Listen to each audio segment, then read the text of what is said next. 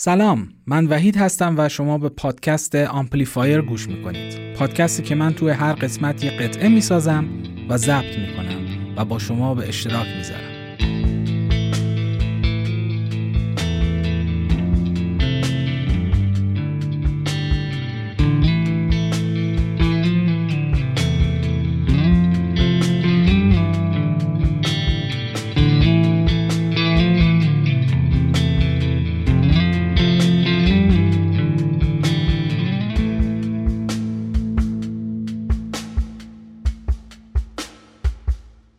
قسمت 32 پادکست صندوق.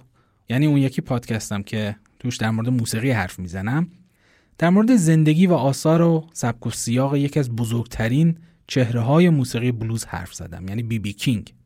پیشنهاد می‌کنم برید و پادکست صندوق رو گوش بدید. اون قسمت رو هم در مورد بی بی کینگ حتما گوش بدید که باهاش آشنا بشید.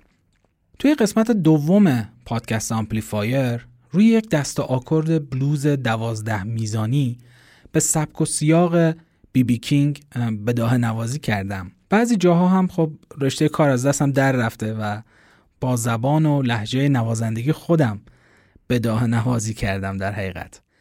این قطعه در گام دو ماژور بلوز ساخته شده و شامل سازهای گیتار الکتریک، گیتار bass، drums و ارگ.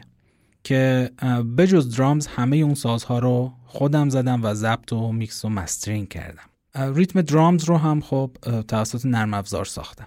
آها اینم بگم که سولوی این قطعه رو یک take گرفتم یعنی توی یک برداشت. پس ممکنه یه اشکالاتی داشته باشه مسلما. ولی خب خواستم اون حسی که تو اون لحظه داشتم بدون روتوش و بدون هیچ تغییری با شما به اشتراک بذارمش. اگه اهل قهوه هستید یه فنجان قهوه برای خودتون درست بکنید و بشینید و چهار پنج دقیقه بلوز گوش بدید. امیدوارم دوستش داشته باشید.